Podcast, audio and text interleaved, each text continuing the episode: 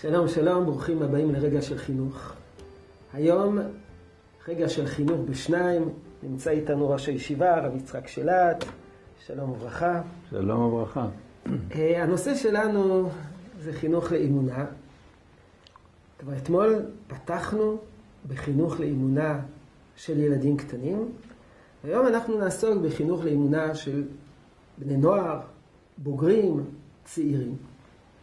רוצה להזכיר יסוד אחד שמשמעותי מאוד לעניינים. הרב קוק קבע שהאמונה היא טבעית לאדם. יש באדם נשמה אלוקית שהקדוש ברוך הוא נטע בתוכו, והנשמה הזאת כוספת לאלוקים. ולכן אנחנו רואים פעמים רבות, שומעים פעמים רבות מילדים קטנים ביטויי אמונה מאוד מרגשים, כנים, טהורים, מלאי תמימות. אבל עם הגיל, לאט לאט השכל דוחק את הטבע, ומחליף את הטבע, דוחק את הטבע, דוחף את הטבע, אבל הטבע פחות משפיע. ולכן, לעיתים, עם הגיל, אותה אמונה טבעית הולכת וקבה בתוך האדם, אותה אמונה טבעית משתתקת בתוך האדם, ואנחנו צריכים אה, לפתח את הצד השכלי, לפתח את הצד ההכרתי של האמונה, וזה אצל בוגרים ואצל צעירים. וזו השאלה שלנו, כיצד אנחנו מחנכים בוגרים וצעירים לאמונה. הרב. טוב, אנחנו אה, נשתדל אה, לעסוק בנושא בכמה צדדים, בכמה צדדים.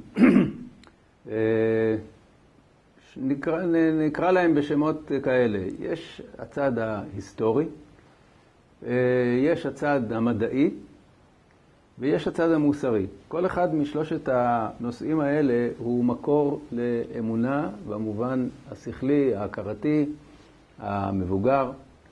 יש לנו שלוש תוכניות, כל תוכנית תוקדש לאחד הנושאים. טוב, אז אם כן נתחיל היום בצד ההיסטורי. למה אני קורא הצד ההיסטורי? לאו דווקא להיסטוריה של מאות השנים האחרונות או של מאז חורבן בית שני וכדומה. נגיע גם לזה.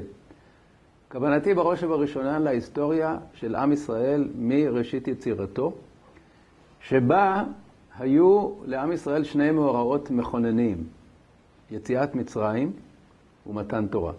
יציאת מצרים הוא הזמן שבו עם ישראל הפך לעם, הנה עם בני ישראל, ומתן תורה בסיני הוא האירוע המכונן הראשי של האמונה, דהיינו ההתגלות האלוקית של הקדוש ברוך הוא אל העם כולו, אל משה רבנו במעמד העם כולו, שעליו אומרת התורה, בעבור ישמע העם בדברי עמך וגם בך יאמינו לעולם.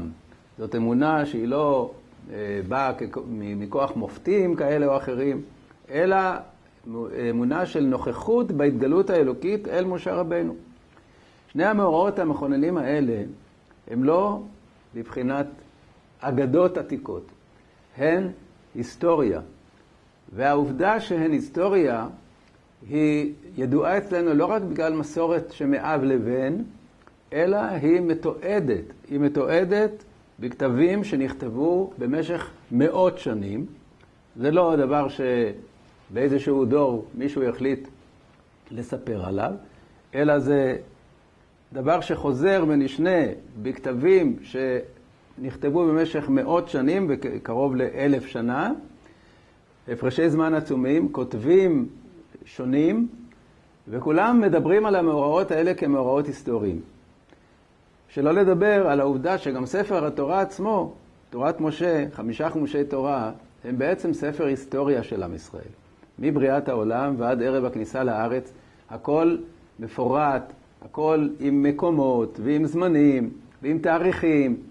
זה לא ספר אגדה, זה ספר היסטוריה, שכמובן בתוכו נמצאות כל מצוות התורה, ההדרכות של התורה, אבל הן גם מספרות את העובדות, והעובדות האלה חוזרות ונשנות אחר כך בכל ספרי התנ"ך, שכאמור נכתבו במשך תקופות ארוכות מאוד, וכולם מדברים על המאורעות האלה כמאורעות היסטוריים, ידועים, פשוטים, ברורים. ניקח כדוגמה את יפתח הגלעדי, שהוא בתקופת שפוט השופטים יוצא למלחמה בבני עמון, והוא שולח אל מלך עמון שדר, שבו הוא אומר לו, אתה יודע הרי מה הייתה ההיסטוריה. אתה יודע איך בני ישראל יצאו ממצרים ועברו ליד עמון ומואב ולא התגרו במלחמה. ושלוש מאות שנה עברו מאז, ולמה אז לא ביקשתם כך וכך וכך? הכל כדבר, כעובדות שגם גויים יודעים אותן. אה, נעבור אחר כך אל אה, שלמה המלך, ואז בזמן בניית בית המקדש הראשון, התנ"ך מדבר על התאריך המדויק, 480 שנה לצאת בני ישראל מארץ מצרים, ובתיאור, אני אפתח את התנ"ך לרגע, בתיאור של בניין שלמה כתוב אין בארון רק שני לוחות האבנים אשר הניח שם משה בחורב, אשר כרת השם מבני ישראל בצאתם מארץ מצרים. מה זה? זה עובדות ברורות, היסטוריות, שמדברות על מתן תורה בסיני, על לוחות הברית, שנמצאות בארון 480 שנה יותר מאוחר. אתם יודעים מה זה 480 שנה? זו תקופה ענקית. מה אנחנו יודעים על מה שהיה לפני 480 שנה ב- ב- בעם ישראל? בקושי יודעים פה ושם שרידי ידיעות. והתנ"ך יודע בדיוק לספר. כאמור, זה לא אדם אחד שכתב את כל התנ"ך. זה נכתב בדורות שונים, בהפרשי זמן עצומים. מספר בדיוק על העובדות האלה של יציאת מצרים ומתן תורה. ואם אנחנו ממשיכים הלאה, אל תקופת הנביאים, אל סוף בית ראשון, שוב פעם, עוד 410 שנים. אחרי 480 שנה האלה, אנחנו יודעים שבסוף אה, ספרי הנביאים, מלאכי, מאחרוני הנביאים, אומר לנו, זכרו תורת משה עבדי, אשר ציוויתי אותו בחורב על כל ישראל חוקים ומשפטים. בזה הוא מסיים את דבריו. זכרו תורת משה עבדי, אשר ציוויתי אותו על כל ישראל בחורב. כל עם ישראל היה נוכח. את העובדות ההיסטוריות האלה, האלה אנחנו קיבלנו במורשה מאבותינו, אבל הם לא התחילו לפני דור או שני דורות. הם אלפי שנים נמסרים מאב לבן, הם ידועים, הם מתועדים, ונוסיף לכך את ההיסטוריה של עם ישראל מהדורות שלפנינו, מהדורות האחרונים. על זה נדבר מחר.